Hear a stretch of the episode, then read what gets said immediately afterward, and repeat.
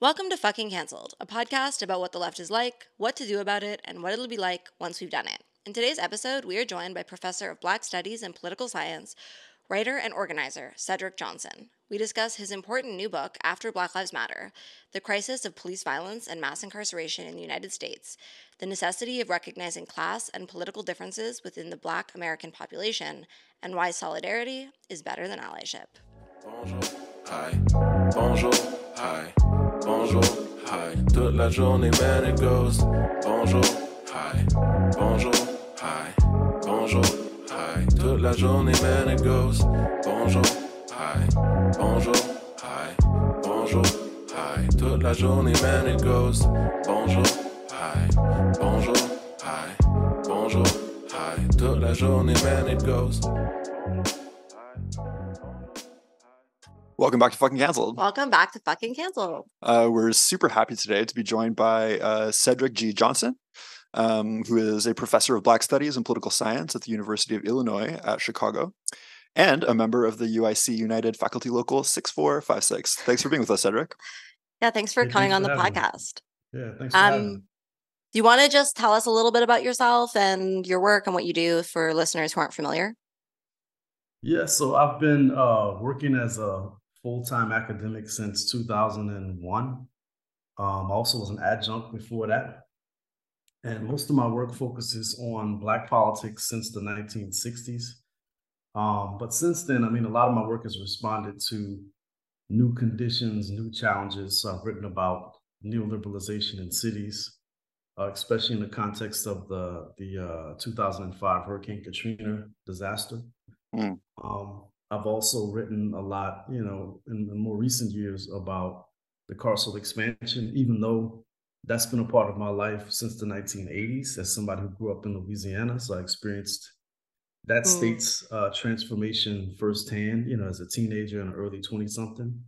Mm. So my work kind of shifts, you know, as far as direct subject matter over the last two decades, but the, the focus has always been uh, trying to push for more anti-capitalist politics, but also a more critical appreciation of uh, American life and, and and trying to think of Black politics as not being something separate, but Mm, rather very much connected to all the other contradictions we see within the society. So that's pretty much been my my focus intellectually.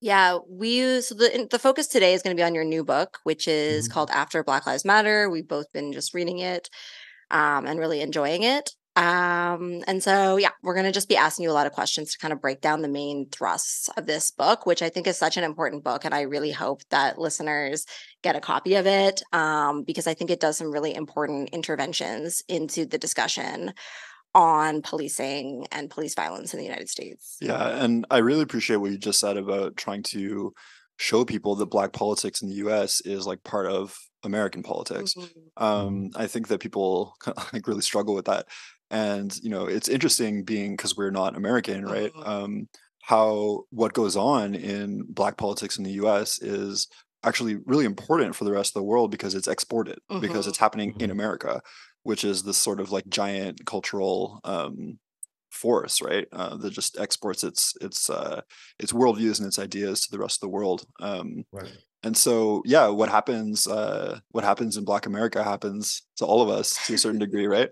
Um yeah so it's that's why i think it's like a really important book um and it was it's an amazing book by the way. I finished Yeah. reading it uh the other day and i was yeah. So basically, I, I want to really break it down because I think a lot of our listeners, they're coming out of what we call social justice orthodoxy. They're coming out of a very identitarian understanding of all of this. Um, and part of what our podcast does is speaks to people who are inside that culture, who are trying to get, you know, maybe access to some different ideas about things that are highly censored within social justice orthodoxy. And so your book like flies in the face of most of the mainstream like lefty liberal understandings of all of this. Um, and i think that a lot of the ideas are going to be new for some of our listeners. Um, and so i just want to make it as as clear as possible for them. So there's this understanding that policing and mass incarceration and police violence in the united states directly is about anti Black racism as the primary motivating factor, and that it comes directly out of the history of slavery and Jim Crow. And it is like Mm-hmm. a new form of that, basically. And you take like a historical materialist perspective where you're actually looking very closely at history and what has happened. And you're suggesting a different source of the current situation. And you're rooting it more in more recent developments, um, post World War II and the development of neoliberalism. So, do you want to Mhm. explain that to our listeners? Yeah, yeah, sure. Um, so let me start with one one uh, immediate problem. You know, the one you identified as far as locating the origins of prison expansion and mass incarceration Mhm. in in slavery or in Jim Crow.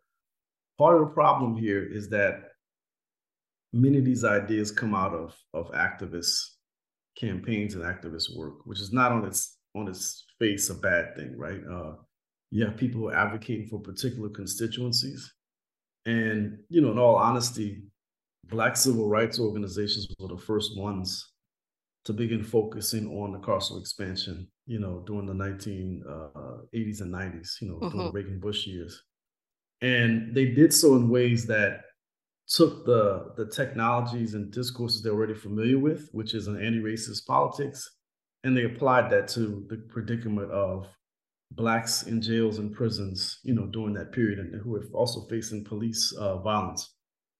So it's like we start there, right, with a position of advocacy uh, within the context of of real campaigns to try to stop, you know, the rising numbers of, of young black men in prison.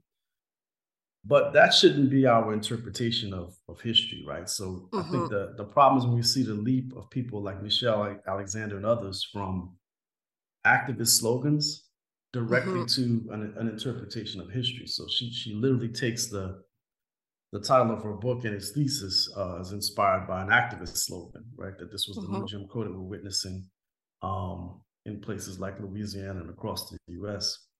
Uh, so that's that's part of the problem, right? That people are well intentioned, they want to address problems that they see directly in front of them, Mhm. but um, they're not taking the next step and thinking beyond their own immediate political focus, which is on addressing the needs of of Black uh, constituencies. And to be honest, I had tho- those views too, right back in the 80s. I Mhm. mean, I thought it was a Black problem, but whenever we step back and take a longer view at history, um, it's impossible to hold on to this idea that this is rooted in slavery or in the 13th Amendment, you know, um, given the fact that whites still constituted the majority of the American uh, jail and prison population until relatively late in the game. Not, you know, it's not until 1980 that Mhm. we begin to see those numbers completely uh, change over to where blacks and Latinos are a plurality in the system, right? So, um, that's where my work starts, right? That we have to look at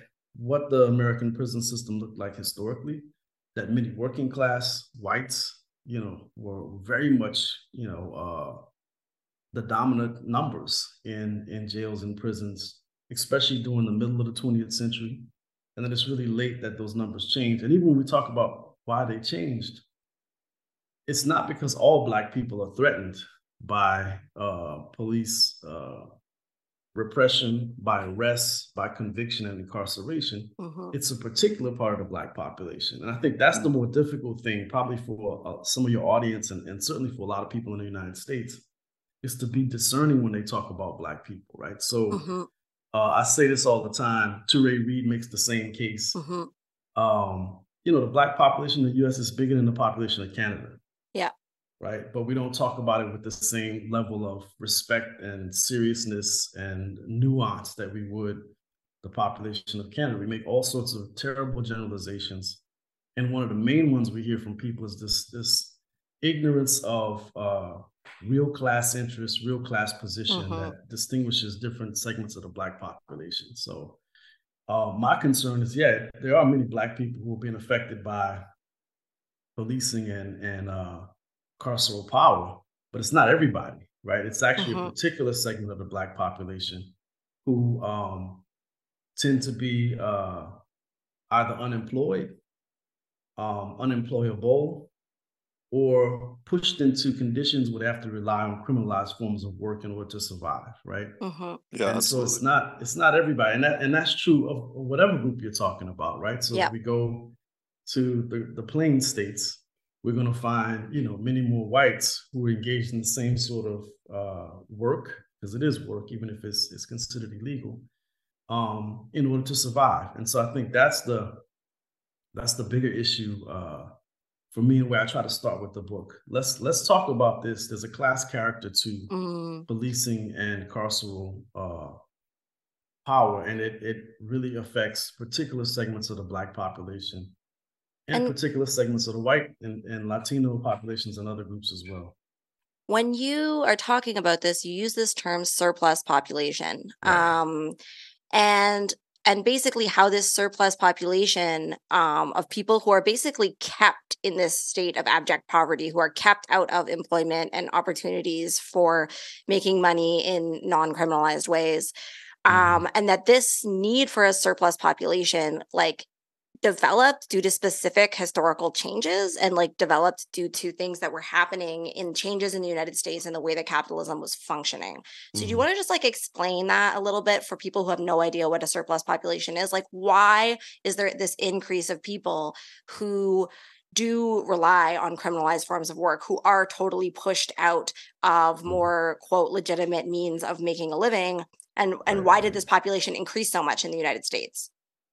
Yeah, so like that term surplus population bothers some people, right? Um, they see it as a mean term that refers to people who are like disposable or not necessary. And it does have its roots in uh, you know, Thomas Malthus and concerns about population control, um, and overpopulation, you know, not having enough resources to meet the needs of a population what Marx does Marx does in his response to uh, Malthus is he basically says that you know it's not that there aren't enough resources, right? That the problem is Mm. more so which people are made uh, obsolete or surplus given the the necessity of, necessities of capital in a particular moment, right?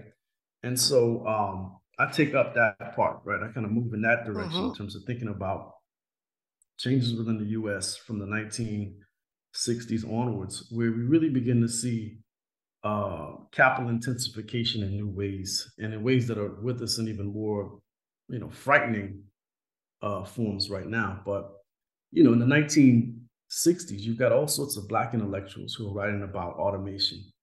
They're writing about uh, Mm. technological change in industry. The one who I focus on the most is James Boggs from Detroit, um, who was a Chrysler auto worker. And Boggs is really, uh, you know, just pressing and grasping the changes that are happening, not just in his plant, but in, in Detroit overall. And so he's not only concerned about what the threat of automation and what he calls cybernation, right? The use of, of uh, Mhm. computers to, to manage and, and, um, and organize work. He's not only concerned about that and what it means for his union and his actual workplace, right?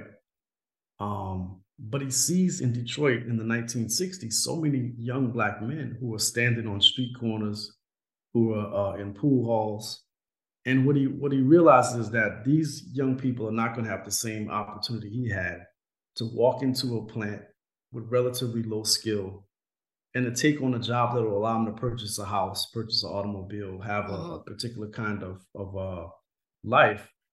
And he's worried about that, right? He refers to them. He doesn't use the term surplus population. He refers to them as outsiders, uh, Mhm. untouchables, Mhm. um, and so he sees them in the same ways that they're people who are no longer needed. And I think we still see that now. Now, the thing about surplus population is we all, most of us, spend some time within the surplus population, right? If you're in Mhm. between jobs, you're not working. If you are, um, you know, you might be living with a with a family member.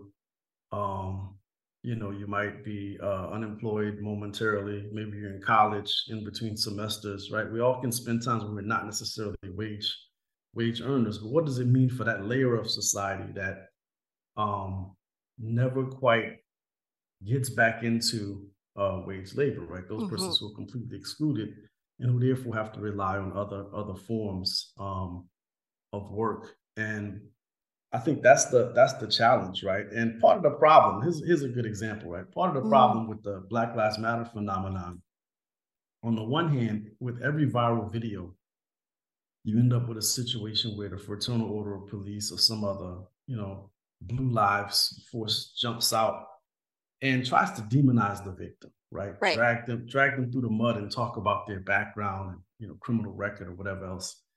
And the response oftentimes from activists is to to not talk about that, right? Yeah.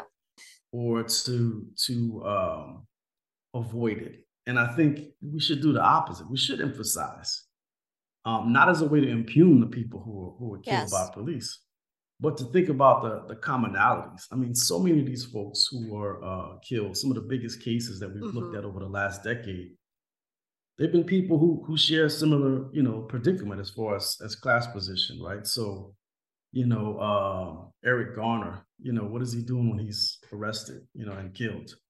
He's selling uh, cigarettes, you know, loosies. You know, you buy a pack of cigarettes and you sell them individually on the street corner.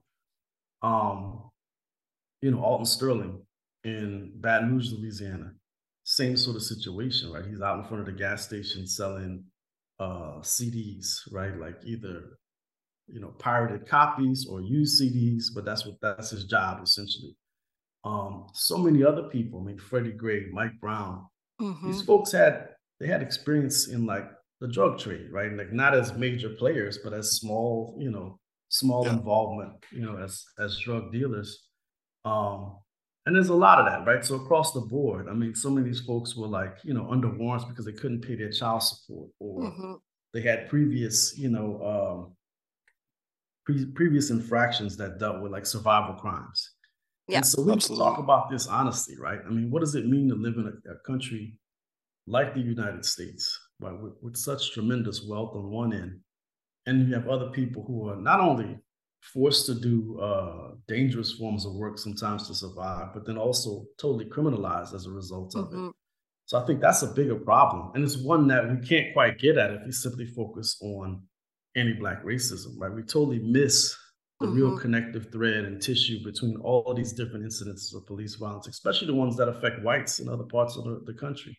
Yeah, um, you put it really well in your book when you you wrote that people can easily see the race of people like Alton Sterling, Trayvon Martin, right. Freddie Gray, but right. that their uh, and I'm going to quote you here, um, their common position among the most submerged elements of the working class is not as readily legible for some audiences. Right. So in other words, people can tell they're black, but they can't tell that they're poor. You know, mm-hmm. right? Um, and activists, in in an attempt to sort of like push back against right wing narratives that are trying to dehumanize these victims, um, will suppress information about the fact that these victims are are taking part in survival crimes, right?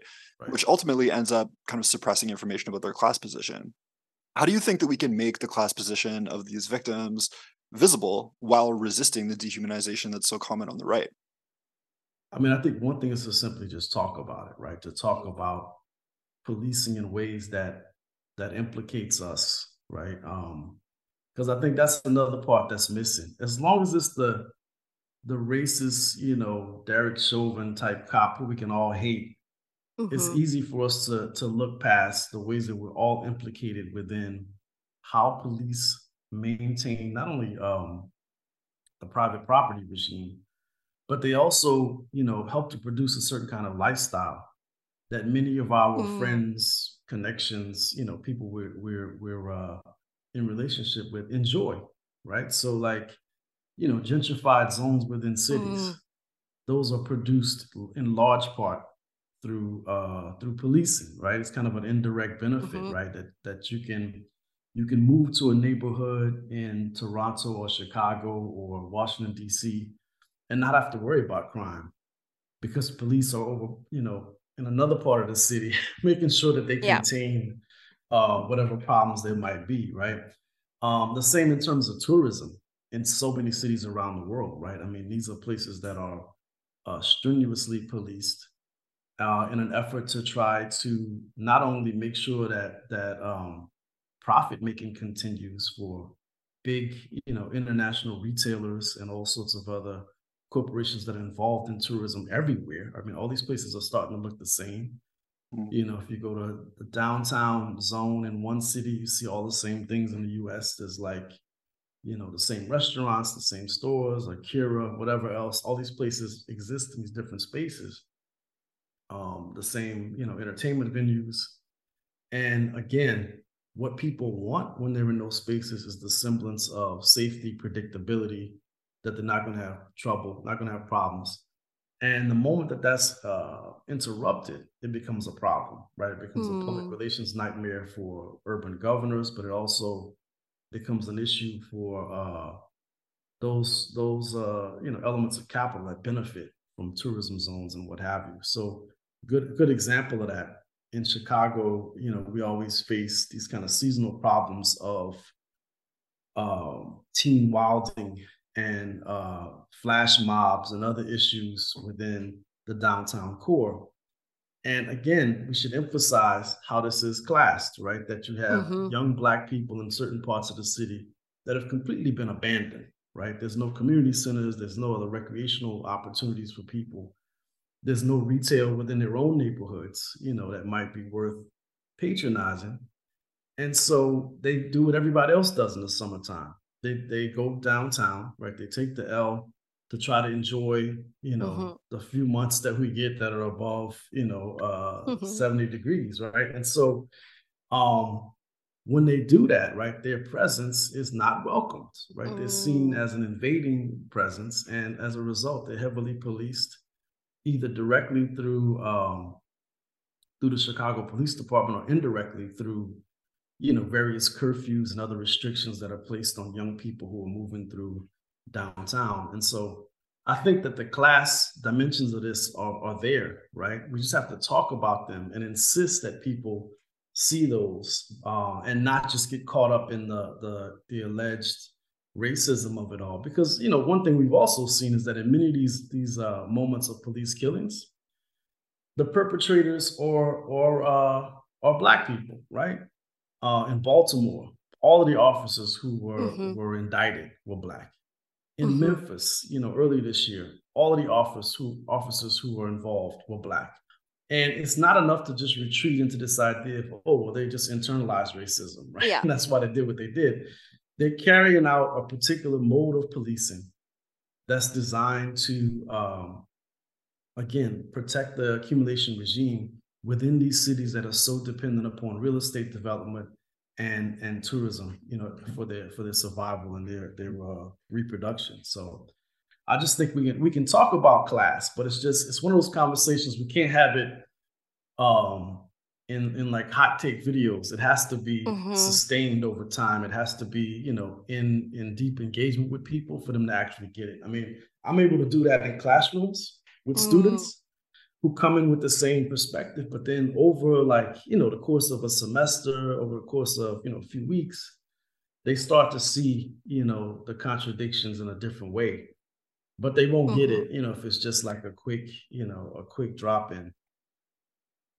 Yeah, I think that like the um like capitalism has been so successful at blaming people who are living in abject poverty for their own misery you know mm-hmm. and the the mythology around that is so thorough and we collectively really revoke compassion from people right, who are living right. in those types of situations.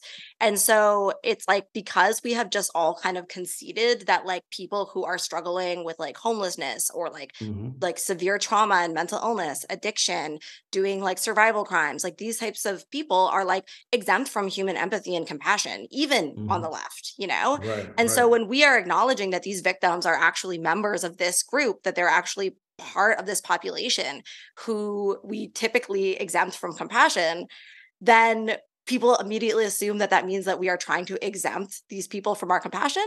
But we're mm-hmm. actually saying this entire group deserves our compassion. It's not their fault that capitalism has like you know totally and thoroughly stripped them of all their resources and everything that they would need to live a better mm-hmm. life you know mm-hmm. um yeah yeah no that's um, that's super important i think um and I think what you're describing is intensified in our own times, right? Mm-hmm. Because of the pervasive insecurity that so many people are facing, right? And so when I talk to family members, friends, people who are not in my academic or activist world, there's, you know, people are struggling across the board. Mm-hmm. But I think the the predisposition to blame poor people for their conditions yes. It's heightened in these situations where you know everybody else is kind of trying to manage. You know, and I, Yes. to be honest, I don't know how some people are making it. To be honest, I was in California this last this last year. Pretty much everybody I knew they had a roommate. You know, even folks who had Mhm. who were married, had kids, they were taking on boarders. Um, we had a lot of, you know, uh, blended family situations, a lot of like intergenerational, you know, uh, uh, living Yeah. that was happening Yeah. just to survive, right? And I mean, and there, and and what was also interesting about California, and it goes back to what you're saying, especially LA. You know, there's a tendency there to disconnect the problem of homelessness or the unhoused Mhm. from the broader housing crisis within the city, right? As Mhm. opposed to saying that, you know what, this is all connected, right? This is actually, you know, the person who's living with boarders is only on a slightly better, you know, part of the continuum than a guy who's like underneath the overpass in a tent that he pitched last night, right? It's like literally the same sort of of uh, dynamics in terms of the unlivability of a place like LA. You know, real estate market that isn't about you know use values, actually housing people. It's about profit making. Yeah. Um, like yeah, in, yeah. in your in your book you um like you focus a lot of attention on the fact that black populations in the US are not only disproportionately the victims of police violence, right? They're also disproportionately the victims of violent crime. Um, and you link these two facts by pointing out that to, to root causes which connect them both, um, especially including privatization and the housing crisis. You you you uh, go into a lot of detail about that. Um, and this wave of privati- privatization, which is like part of the the neoliberal hegemony, um, you write is uh, fundamentally about reaping surplus value, um, not about creating a city where people's basic needs are Mm. addressed. mhm, Um, mhm. And I really, I really appreciate that you link um, violent crime and over policing in this way. Mhm. Um, and yeah, could you just talk about how this this attitude towards privatization produces both over policing and crime? hmm hmm Yeah, I mean, you know, um, as far as the violent crime dimension, let me start with that part first. You know, um, another thing that we have to remind ourselves of, and I touch on this briefly in the book, there's other folks who've talked about it in much greater detail, mean, people like James Forman Jr. Um, in his book, Locking Up Our Own. There's also on the left this tendency to think that the, the policing regime we have is a result of suburban whites or white fears on- on- only, right? That was the main Mhm. driver behind it all. And what that misses, and I think what Forman makes clear in his work, um, is that many black people had a had a tough on crime position, right? It was it was motive, it had different motivations, right? It wasn't Mhm. motivated by a fear of black people. It was motivated by a fear of real crime, you know, and um, having lived in a lot of different black neighborhoods and communities around um, you know, around the country, you know, since, you know, since childhood. I mean, I've wit- witnessed all sorts of violence against people, right? I've witnessed, um, you know, and been been in shooting situations, in you know, in armed robberies, right? And so, um, this is real. It's not a, it's not a, uh, it's not a figment of somebody's imagination. Mhm. Again, like the the backgrounds of people who are killed by police, we have to face it, right? We have to spend time thinking about, well, why is this, all this robbery? Why why why are we seeing these violent crimes within certain neighborhoods? And again, it comes back to immiseration, which is not an accident, right? But which is a consequence of um, decades of policies of abandonment, right? So, you know, we think about, um, you know, back to your point about privatization, you know, how we really gutted the welfare state within this country, right? Mhm. And we have many people who've grown up, you know, uh, a lot of my people, my students' age, my own kids' age, who've never known a country that's generous in terms of uh, social spending, right? They've never known a country that would be engaged in massive investments in public works or other, you know, other programs. They've watched those things completely disappear from view, and you know, they've lost faith in it even as a possibility, right? Mhm. And so I just think that you know that's something we also have to think about um, if we expect to to uh, take this in a more progressive, if not radical, direction, right? Is to how do we get people to believe in the possibilities of state interventions again? Because this process of privatization, you know, it it not only creates massive insecurity, it creates desperation, Mm-hmm. But then mm-hmm. that in turn, you know, which goes to your original question, that in turn just just opens the door to policing as the only uh, solution and and the, and the more immediate solution. We need help right now, right? And there's there's a resurgence of that since since George Floyd, right? Mm-hmm. Um, I think a lot of the reforms that people imagined during 2020 didn't happen because there was still real crime, you know, um, in certain cities. Maybe not the largest cities like LA and, and New York, but in mid-sized cities and small towns, I mean, it's still grappling with questions of homicide, sexual assault, and other real, real issues, right? Mm-hmm. So, uh, policing, of course, I'm not saying policing is the answer, but it's a problem that we have to address, uh, maybe in some other progressive way. Yeah, I mean, I think that when people are so resistant to hearing this, because I think when people hear this, they immediately see it as blaming the victims. They see it as, right. okay, these over police communities who are experiencing all this police violence, now you're saying that it's because the crime that exists in the community. And so if we name that, then we're just dismissing like the very real trauma that the police are causing here. Right, um, right. But it's like, you know, what you're arguing is that the reason that that crime exists like you're not making the same argument that you know racists make who are saying that you know these populations are just doing this because they're like that. They just are dysfunctional in some way. They're just violent in some way. But you're saying it's actually the conditions, the material conditions inside of these communities that are producing such abject poverty that people are pushed into situations of mm-hmm. crime. And people are also super traumatized, you know? And so when right. people are super traumatized, they're struggling. Of course, there's going to be lots more crime in those types of situations. And then that is going to um, result in police managing those populations and controlling them so that it doesn't leak out into the gentrified areas and the mm-hmm. tourist areas that you were talking about. And you have mm-hmm. this phrase in the book where you say like abolish the conditions, you know, mm-hmm. instead of just like abolish prisons, which you know obviously you're you're saying there's people living in in communities where there's lots of crimes who feel totally threatened by such a statement like abolish the police abolish prisons they're like right. what are we going to do about all the crime and you're saying abolish the conditions that produce the crime right. in the first place yeah, I mean, I just think the the abolitionist argument that we've heard, you know, uh, for the last, you know, decade or more, uh, it's grown in in its support among uh, people on the left. I just don't think it has traction among the broader American population. I mean, it doesn't. You know, we look at at uh, at some of the stats. I was talking to some students down in Urbana Champaign recently, and one student asked me for my perspective on uh, No Cop Academy, right? You know, in, in Atlanta. And, you know, it was a tough thing to say to this student who, like, again, well intentioned. You know, she cares about what's going on in the world. She uh-huh. wants to see uh, progressive changes happen. And I had to gently tell her that, you know what, um, that might be important. And it's important for us to think about as people who are like you know, activists, intellectuals, or whatever. But does it matter to, you know, your mom? Does it matter to, to the people you grew up with?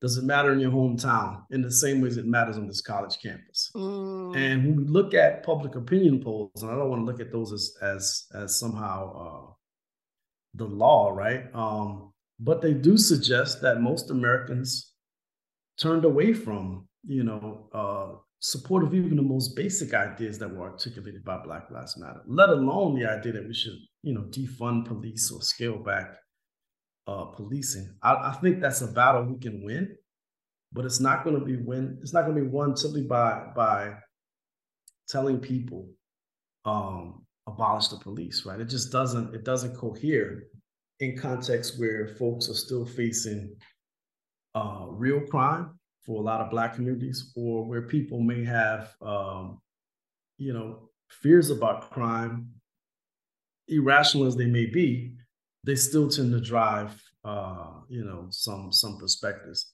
The other thing too about abolition beyond you know the real crime that exists when you see things like what happened recently here in in, in um, plainfield the suburb outside of chicago right? Suburb like southwest chicago um, where a landlord kills right. uh, a six-year-old Palestinian kid.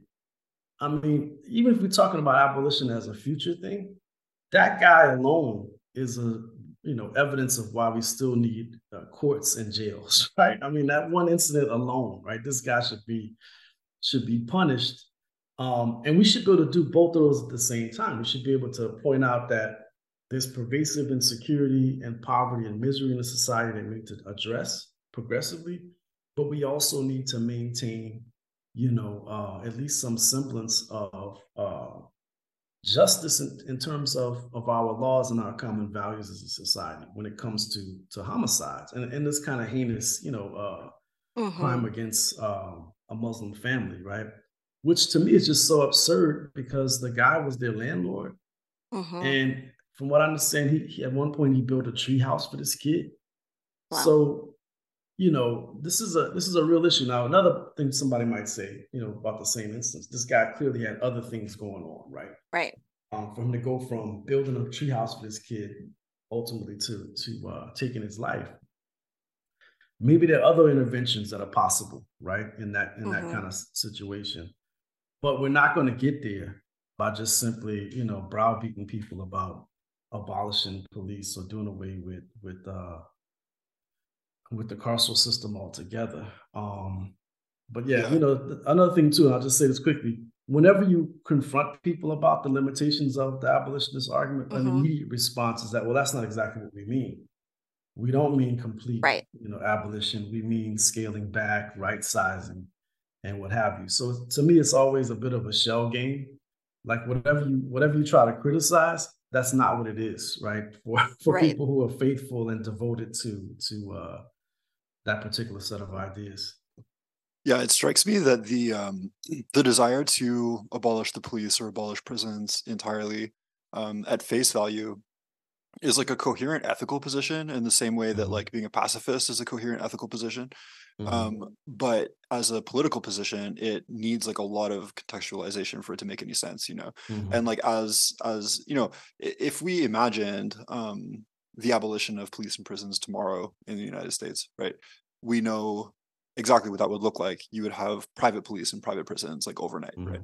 Um, and so it, the the conditions like that produce crime um, need to be changed, and mm-hmm. the conditions that make it so that the only way we have to deal with crime is to incarcerate people um, after they commit the crimes mm-hmm. Um, mm-hmm. also need to be changed, right? Um, I'm going to pivot slightly Mm-hmm. Um, but it's it's related.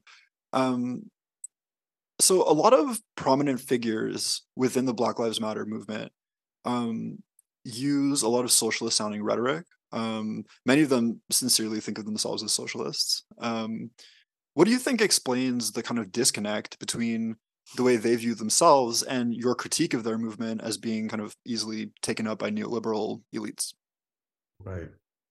Yeah, I mean, you know, to go back to in in the paraphrase, you know, at least one moment of of Marx, right? You know, book Marxists are not Marxists, right?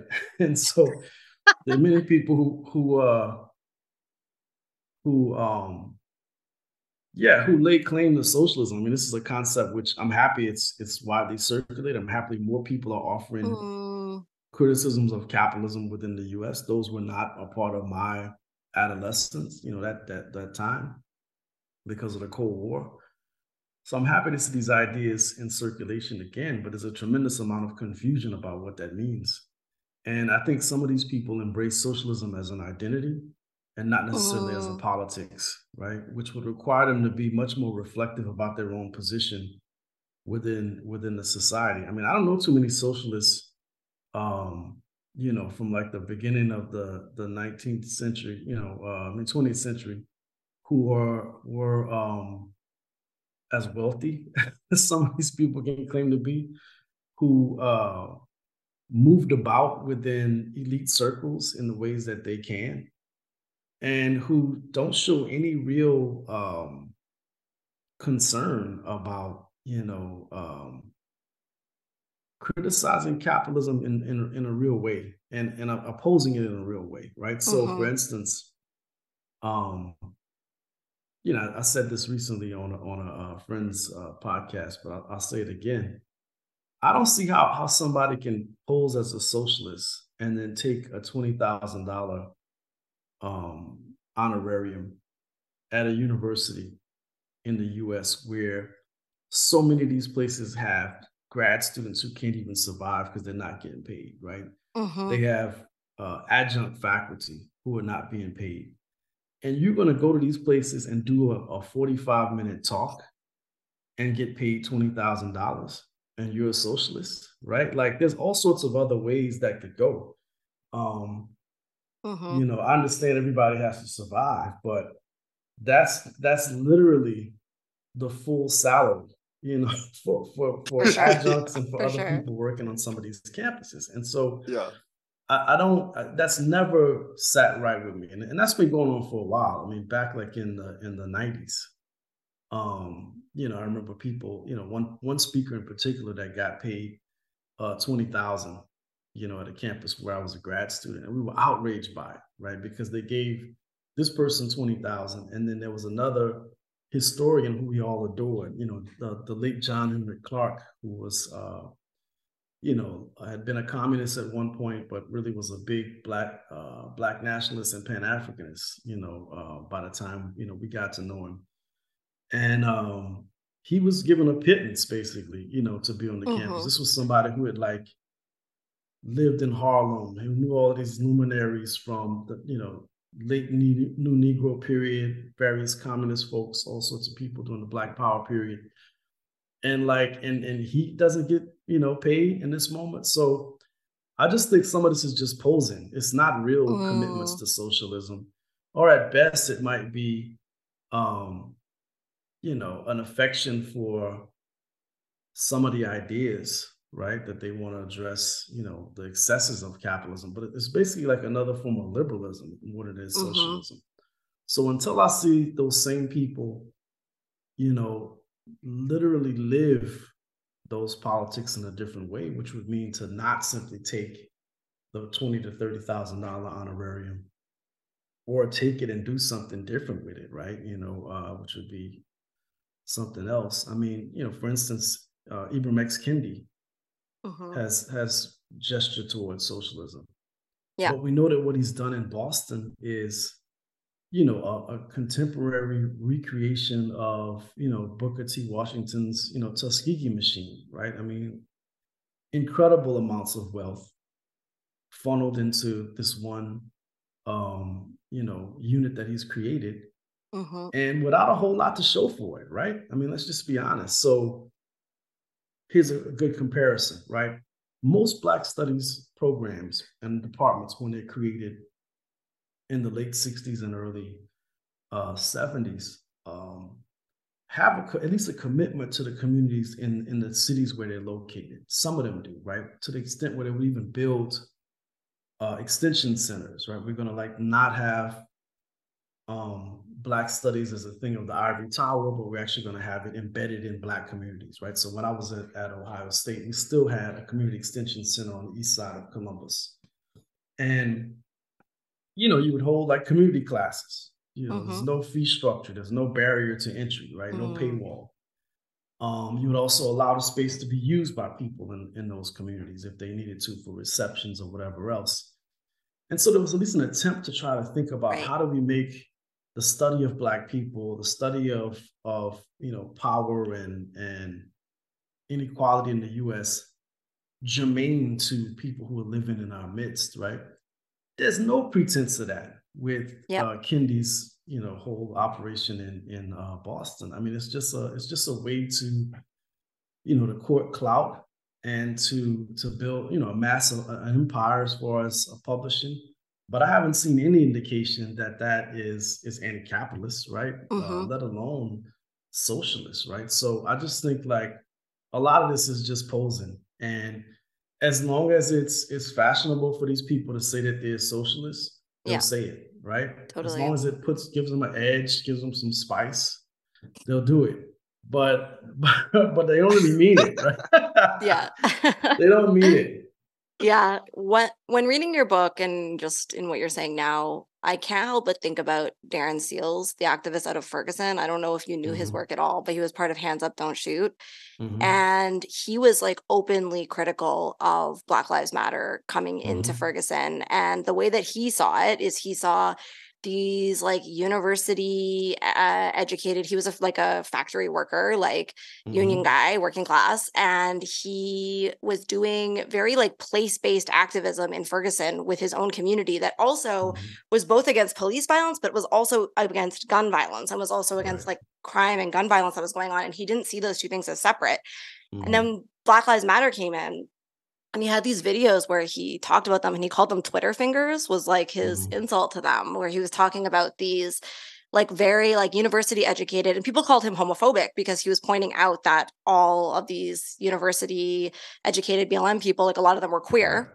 um and they were coming in and they were like you know basically he was like they're taking our money and they're taking all the attention and they're taking clout right. and they're leaving you know um and i just like people don't see the class differences between like a like university focused mm-hmm. um upwardly mobile like what Adolph Reed calls the PMCs who are actually mm-hmm. like using these um, movements to actually advance their own careers and to get mm-hmm. these honorariums and to make money and then how this can be very like extractive from like a working class community that is actually trying to organize for what they actually need in their own community would probably be things like i don't know like jobs uh maybe daycares like maybe like community centers places for people right. to go like this type of thing so i mean i guess the question i want to ask is like in whenever I talk about this stuff, people constantly come at me telling me that, you know, I'm speaking over Black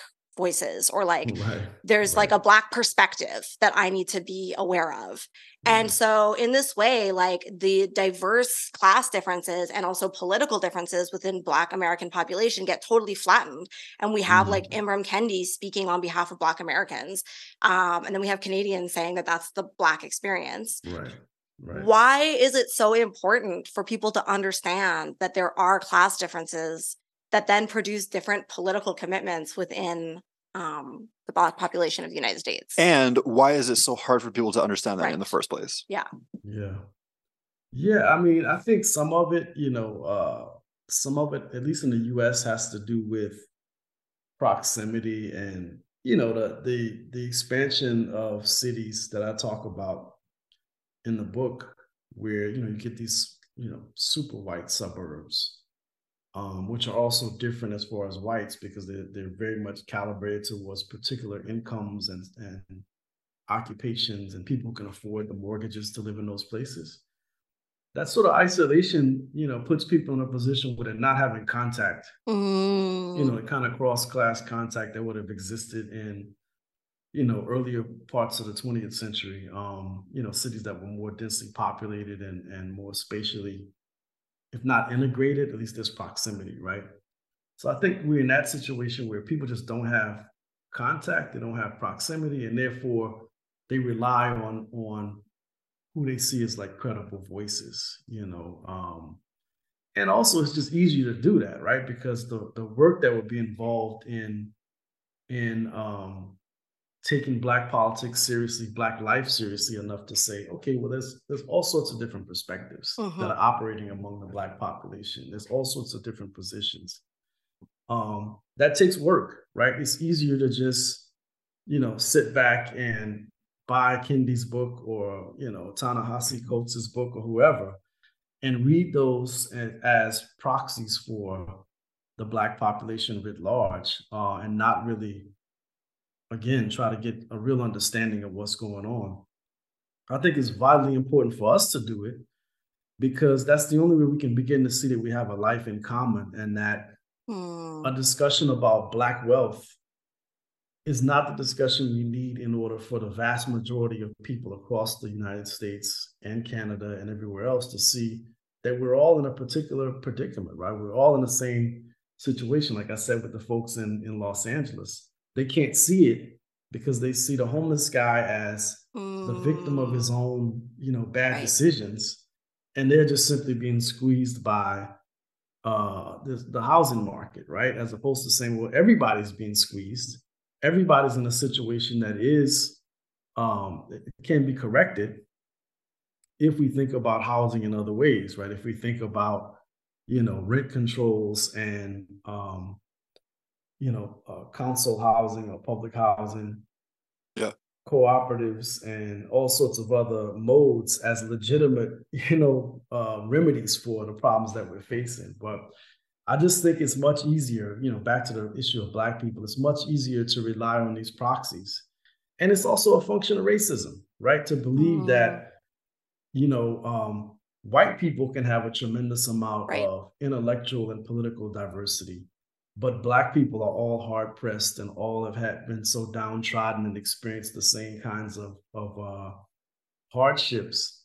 And we should feel sorry for them right? We should feel sorry for them. We should feel guilty about uh, the situation that black people have experienced. And so i think that gets in the way of honest conversation mm-hmm. um, about what's going on. And i mean i, I faced it I, i'll face the, the the same problems you have but in a different form so if I'm talking like this, what people automatically do is try to paint me as somehow not connected to the real activism that's happening, right? They'll say, well, you oh. know, the real activism is over here and you know you're, you're not aware of it right or worse the most bold person will try to confront me and, and say uh, paint me as inauthentic right i'm out of touch with you know what's going on with you know other black people and that's that's absolutely not the case right like i said i've lived you know up until my mid 20s i was only in black spaces mm-hmm. um and so i don't really you know it gives me a chance to really push back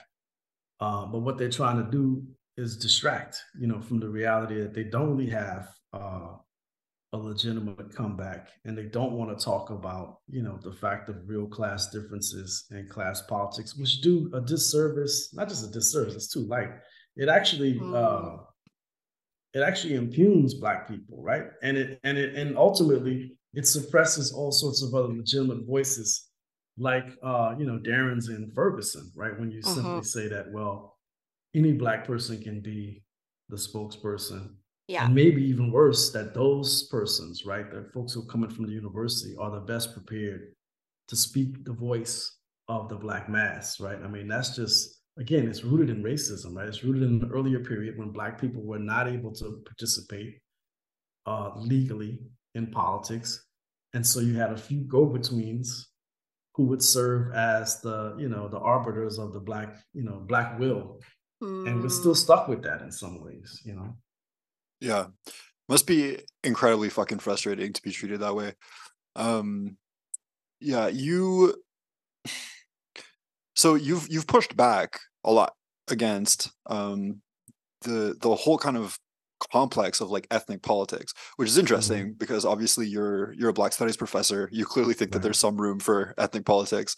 Right. Um, but uh, you write in your book that uh, ethnic politics cannot produce popular consent for a more just social order since mm-hmm. its um, essentialist logics of race representation and constituency run counter to building broad social mm-hmm. power. So this very mm-hmm. much flies in the face of what we might call social justice orthodoxy, right? Which is very, mm-hmm. uh, which is very impressed with ethnic politics, if we can put it that way. Um, can you explain this stance? Like, why can't ethnic politics deliver what we need? Well, it just takes us in a different direction, right? So, like, and it's difficult, like you said, about being in Black studies, you know, Black Studies historically was a much more ecumenical uh, project, right? I mean, you think about certain departments. I was in a department as a grad student that had Marxists, it had feminists, it had, you know, it had African scholars who didn't like any of the American, you know, political tendencies at all. They saw themselves as totally separate. Mm. So, um, you know, as a project, when I think about Black studies or ethnic studies, you know, the, in its best moments, it's been a space where people could actually offer critical analysis from different, you know, different uh, positions, right? But um, as far as ethnic politics as a form, you know, it just totally takes us in a different direction, right? It assumes one of the biggest problematic assumptions of it. It assumes that that uh, identity and constituency are, are roughly the same, right? Mm. That you know mm. my interests and the interests of some other black person are are knowable, relatively uh, clear cut, and they're the same, right? And they're, mm-hmm. they're certainly not, right? I mean, they're, they're not when we really begin to investigate and look closely at at uh, black life with any with any seriousness. Mm-hmm. Um, and so that's the problem with it, you know, as far as ethnic politics, it it it starts out with this this view that identity and constituency are synonymous, right? Mm. When they're mm. really not.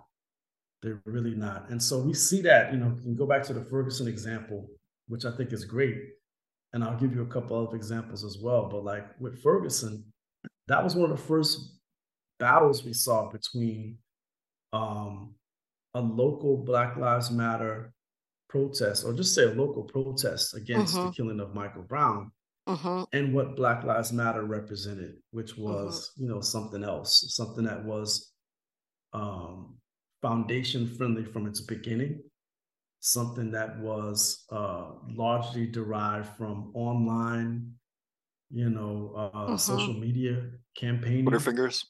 Yeah, definitely. And then also something that was uh, temperamental and not grounded in Ferguson as a community. And so yeah. the moment that, you know, the conditions change and some other outrage happens elsewhere, those same people pack up, you know, move move to another another city. And so I think we really saw that contradiction. And and people mm-hmm. on the ground in Ferguson, there's a lot that was written by local activists who resented, you know, uh, the presence of, you know, all these outsiders who um, who changed things, right? They changed the focus, they changed some of the, the emphasis that people locally wanted.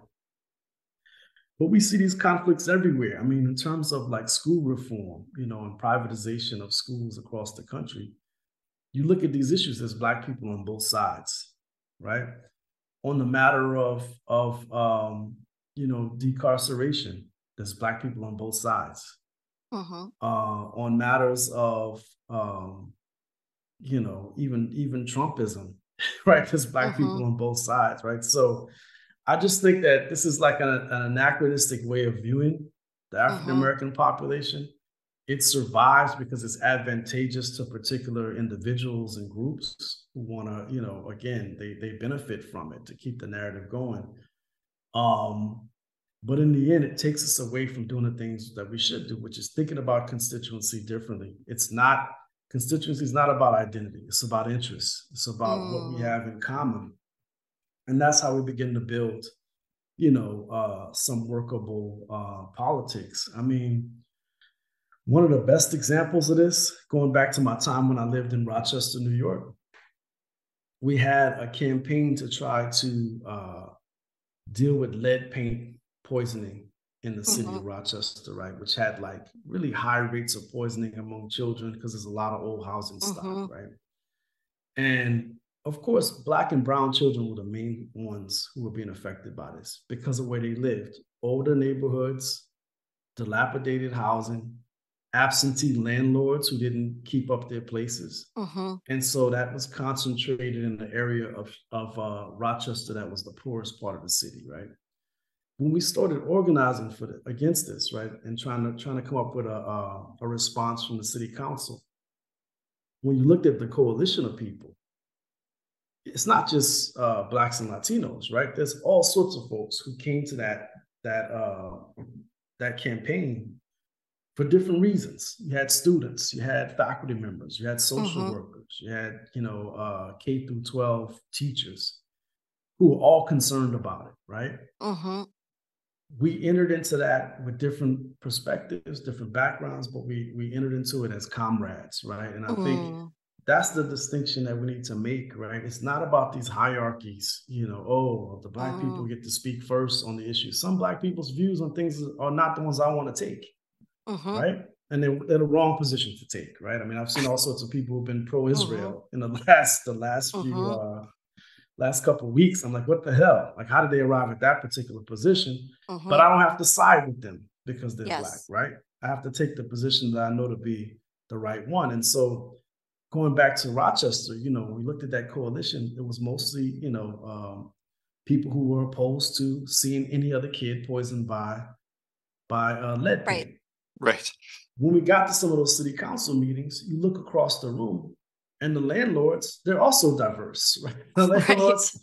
there's black people, there's Latinos, there's all sorts of folks who want to not pay uh, right. to try to correct this problem. And so I just think we got to grow up in terms of our politics. I mean, we got to get away from this, you know, these simple formulas about, you know, which group I'm a part of and what what our views are. I mean, it's not it's not so easy, right? I mean, and, and we should be at this stage of of history, right? We should be able to discern um, you know, some of these real, real gulfs within the black population, but also the commonalities that cut across yes. uh, race and ethnicity in the US for sure. Yeah, sure. I think it's so important. And like you have this thrust and this push towards solidarity and like finding common ground. Right. And like any kind of serious left project that actually wants to be successful needs mm-hmm. numbers. Mm-hmm. Like that's what we're constantly saying on this podcast is like we need numbers. We're not going to do anything with just like a, a, tiny group of people who are like posting right. about stuff on Instagram. Like we need mass numbers if you want to organize for change. And the only way to get those mass numbers is to be willing to work with people who are actually quite different from ourselves right and right. and to build solidarity across difference so that we can um actually make changes mm-hmm. and, and like instead we have this allyship model that is oh, constantly being yeah. um, put forward where people are actually being told to like repress their own like needs and to like right. defer to the needs of others sometimes even de- to defer to the needs of others who are in a higher class position than they are right like we mm-hmm. see this happening on social media and it's quite disgusting to me when somebody yeah. is like living paycheck to paycheck and they're being told to like Venmo someone who potentially has access to a lot more money, but has like an identity that is being seen as marginalized. And so, you know, I think regular working people, people who are fucking poor, people who have to have like roommates because they can't afford their rent, people mm-hmm. who are just like struggling to get by, like actually deeply resent this allyship like framework yeah. because it's like put aside your own needs and work for somebody else when in fact like the the message of solidarity is like we are all totally fucked right now possibly we right. could work together um so can you just talk to us about solidarity versus allyship and like how do you think we can get people on the solidarity train? Yeah, I mean, I think allyship as a phenomenon, again, it's a function of ethnic politics. And for people who, who evoke it, it's a way to ensure that their position is, is maintained, right? That their position mm. of influence, that their position of leadership is maintained within um, within organizations or you know online debates wherever it is um, it also is something it's, it's also just lazy right because it this idea that because somebody is of a particular group that they have something important to say right or that they they have a set of experiences that distinguishes them from everyone else i mean this is the old standpoint epistemology you uh-huh. know, mm-hmm. going back to the 60s just going haywire right at this point where where we you know we're still we're still using identity again as a proxy for what somebody's about right and you all know just from being involved in different different struggles and campaigns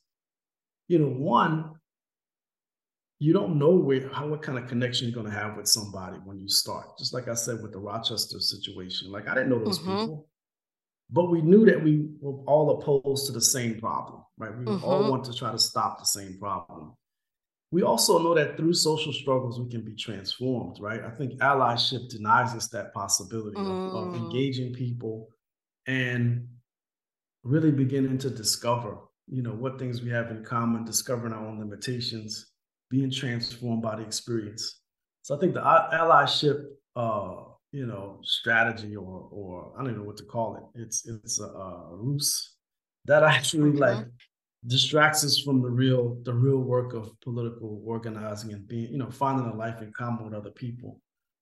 The other thing too about it i'll say you know as far as allyship um i just i mean i just don't i don't uh i've been in too many all black settings to take that shit seriously right? I've been in too many settings with like all black people where there's hierarchies there's right. bullies there's people whose politics are, are bankrupt. There are folks who undermine the work that we're doing.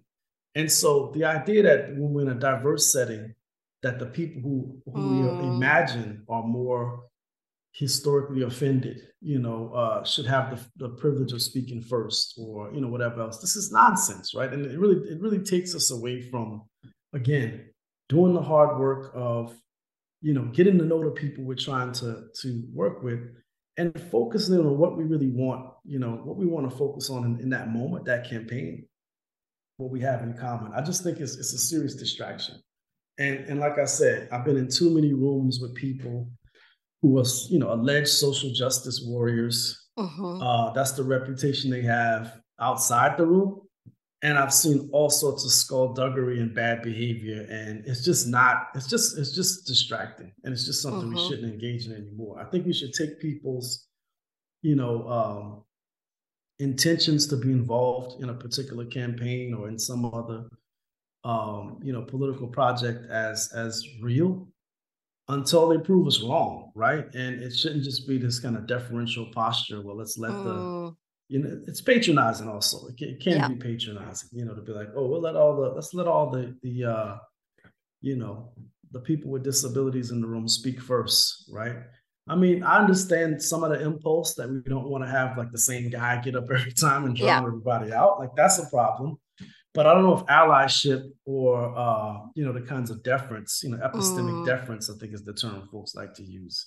Yeah, uh, is a better way of going about it. It it just leads to an even more disingenuous and dishonest form of politics, right? Mm-hmm. Yeah.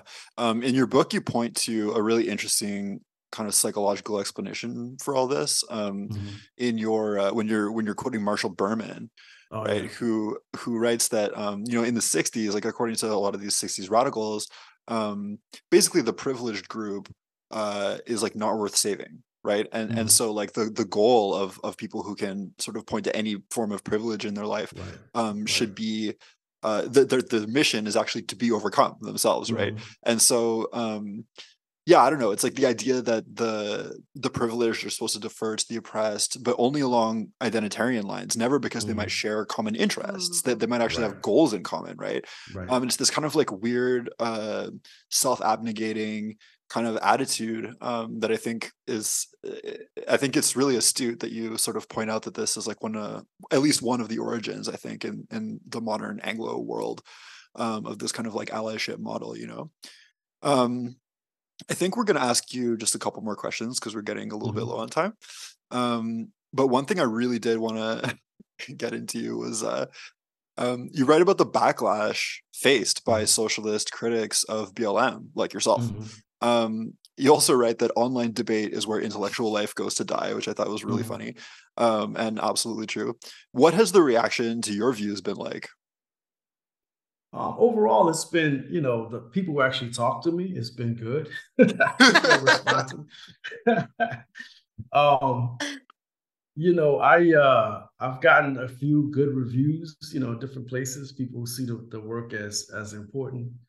Um, but the the biggest issue is just to be ignored, right? Which I think mm. is is a soft form of cancellation, right? it's like yes. uh, yeah. we're not going to make a big deal of it we're just not going to engage what you're saying, right? And I think that's the that's been the overwhelming response to the book. You know, in some corners, it's like, um, you know, the cold shoulder uh, from yeah. people who yeah. like, don't agree with it or and and just won't even take it up, right? Um, and probably we were we were elsewhere sorry to interrupt you, but I'm gonna let you keep yeah. talking in a second. But we were just talking about how like mm-hmm. there's a there's a bookstore yes. just up the street here um that has you know all of these like very like social justice books like in the window right like mm-hmm. the, the same dozen that you see kind of all over yes um and we were just like why the fuck isn't this book in the window of the store you know like it, it's like fucking ridiculous you know um but yeah, sorry. Yeah, because they'll have all of the like, you know, they'll have the like Ibram Kendi and they'll mm. have like all of those, like the, the white fragility book, all of these books. Right, right. And they will just put them all up on display.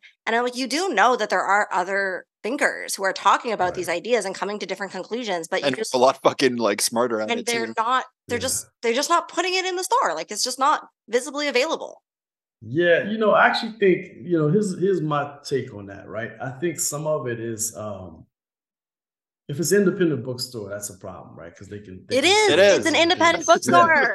they can curate their own things, but you know, uh, so many of these books that make it. I call them like airport, it's airport literature, right? When you walk into yeah. the airport, the stuff that you're going to see on the turnstile or whatever. Um, you know, those are what we forget about the the uh like New York Times bestsellers, right? Uh-huh, uh-huh. Those are not um demand side determinations, right? Those are supply side determinations. Those are determinations made by by editorial boards, right? Who decide we're going to spend X amount of money to pump, you know, all of these paperbacks or hardcovers out into the public. And once they're bought by bookstores globally, they're bestsellers, right? Uh-huh. they've already, they've already produced the the inventory, even if they end up in the used book or the remainders bin, right? Uh-huh. They're bestsellers in that regard. And it also, you know, it's proper it's propagandistic in the sense yes. that these these publishers are gonna, you know, they they're they're basically hedging their bets. They're deciding which books are gonna be the ones that are gonna you know going to make it right and which ones are going to recoup their their investments in and so it's the american public canadian public publics around the world they're not really receiving a sense of what's out there you know like yeah. with most mass culture they're getting a carefully curated and very yes. much profit oriented uh, offering of of books and ideas and i mean it's the same thing here i mean i i uh I go to a few uh, independent bookstores here, and they'll they'll do both, right? So they'll have like, they'll have like the the display you just talked about, mm-hmm. and then maybe when you get inside, that there's like an anarchist, you know, socialist, right. Marxist section, you know, where you can find some other things, but. Um, yeah, I think some of these are business decisions that that don't help mm. any of us in the end, right? Yeah. Yeah. I also think people are afraid of uh, taking heat if they don't have like anti-racist baby in the window. Right. Oh, oh yeah. Yeah. Um, so before we closed out, there's one thing that we didn't really get to that I just wanted to make sure we touched on because I think it's important when we are you know, critiquing the Black Lives Matter frame, and we are saying that this is not the answer to dealing with the problem of mass incarceration and police violence. I think people mm-hmm. want you know they don't just want critique they want solutions right so we need to offer solutions and i think you do a really great job of offering a lot of different solutions in your book and one of the things you talk about is the concept of universal public works mm-hmm. um, and what those can do for communities and how this is perhaps a, a direction we should be moving in so can you just because i don't think many of our listeners who are immersed in social justice culture have even ever heard the phrase universal public works mm-hmm. so can you just explain like what that means um, and why that would be a useful strategy for um, answering the question of over policing? Yeah, so I'm I'm a fan of um, the forms of public works that we had here in the U.S. during the New Deal, mm-hmm. um, the Civilian Conservation Corps, and then the Works Progress Administration. And what those were, I mean, they were responses to um, you know hardcore unemployment, uh, mm-hmm. uh, way to put people back to work. But what was radical about them, you know, uh, in my mind, was that they they actually did work that would not have necessarily been taken up by by market forces, right? They sort of did things, created value uh, in the society that still stays with us to this day, right? So the Civilian Conservation Corps, you know, really helped to create the American national parks, you know, mm-hmm. uh, system that we have, so much of the infrastructure was built up through the uh, Civil Conservation Corps camps. And the same is true for the Works Progress Administration. I mean, they put, you know, out of work writers and other people, um, they put them back to work doing things like, you know, developing travel guides for, mm. for citizens, uh, teaching literacy classes, you know, developing other, you know, uh, written materials for for the state, right?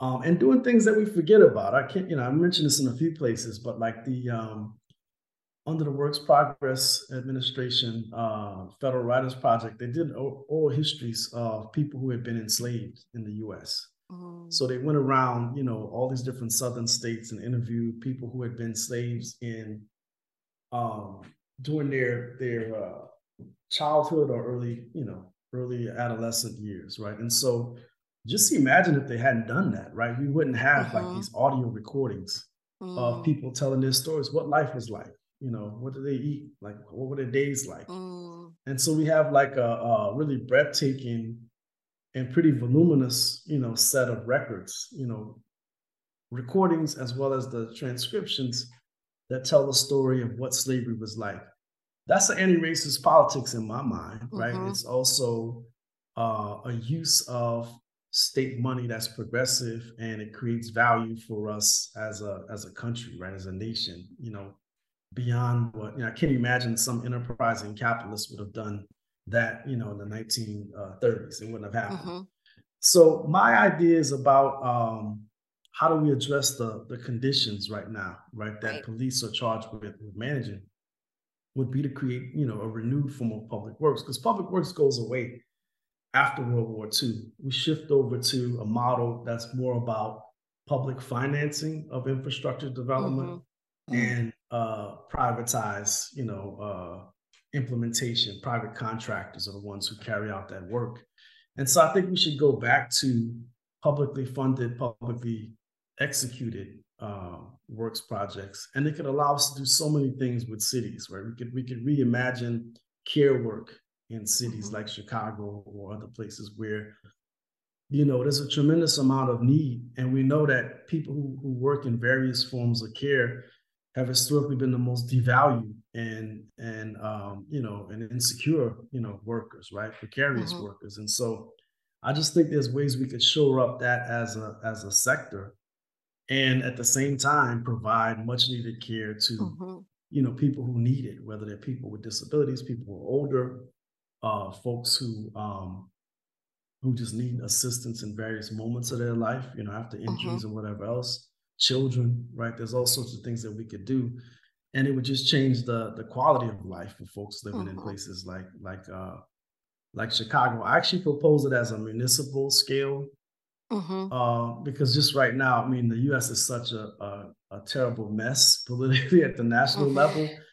I can't imagine something like that happening right now. But we do know that sometimes in the U.S., uh, state and local um, projects, you know, policies can be scaled upwards.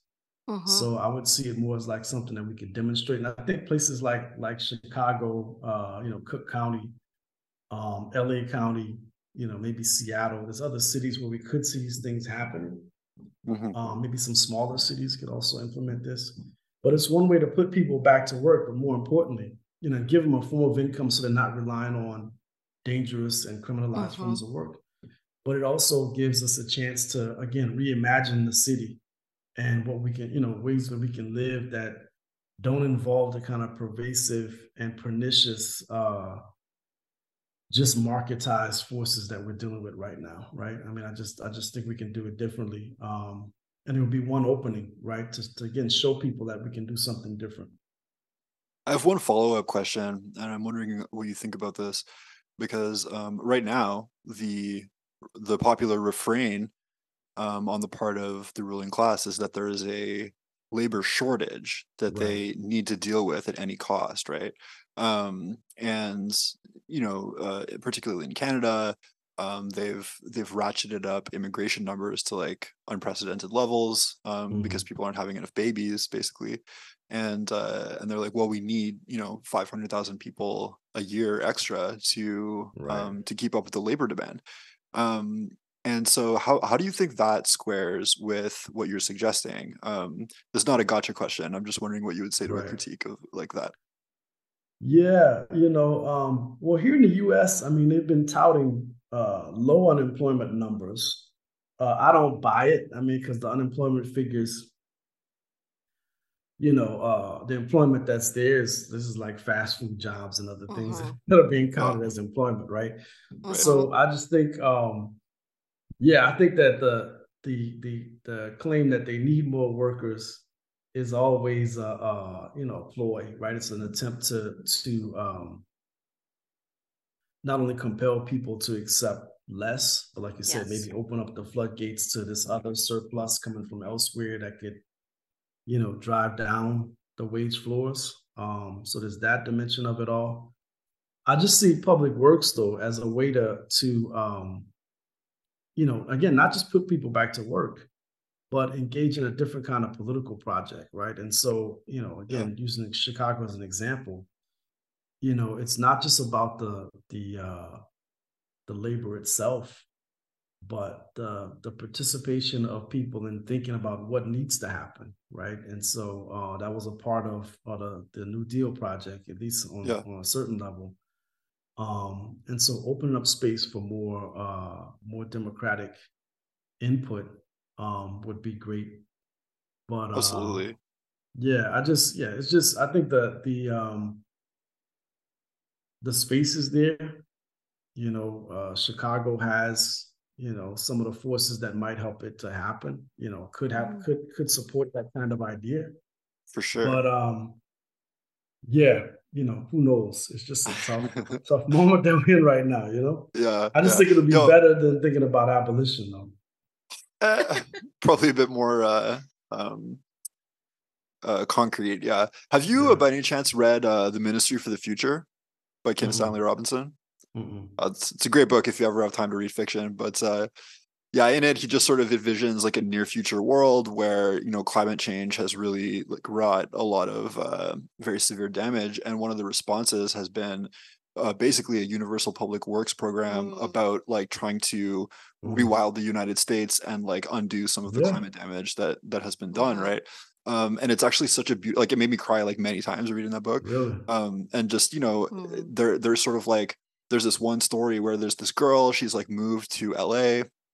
She wants to be an actress, you know, um, but she just works at like some shitty fast food job because it's hard to be a fucking actress, you know, and she's Mhm. just like miserable. And then LA floods, the entire city is like fucking underwater, you know Mm. and she um helps her neighbors uh, they have like a canoe or something they ha- she helps her neighbors they're going around like helping people and then afterwards she sort of like gets um kind of drafted into this like uh you know this um repair corps right and she's doing Mhm. like meaningful work with her hands and she's like this is the the first time i've felt like fulfilled you know Mm. um doing right. something concrete for real people um that actually matters that and and the the way in which it matters is like completely evident right Mm. Mhm. um and i don't know i always found that like really really it's an amazing book super powerful Yeah.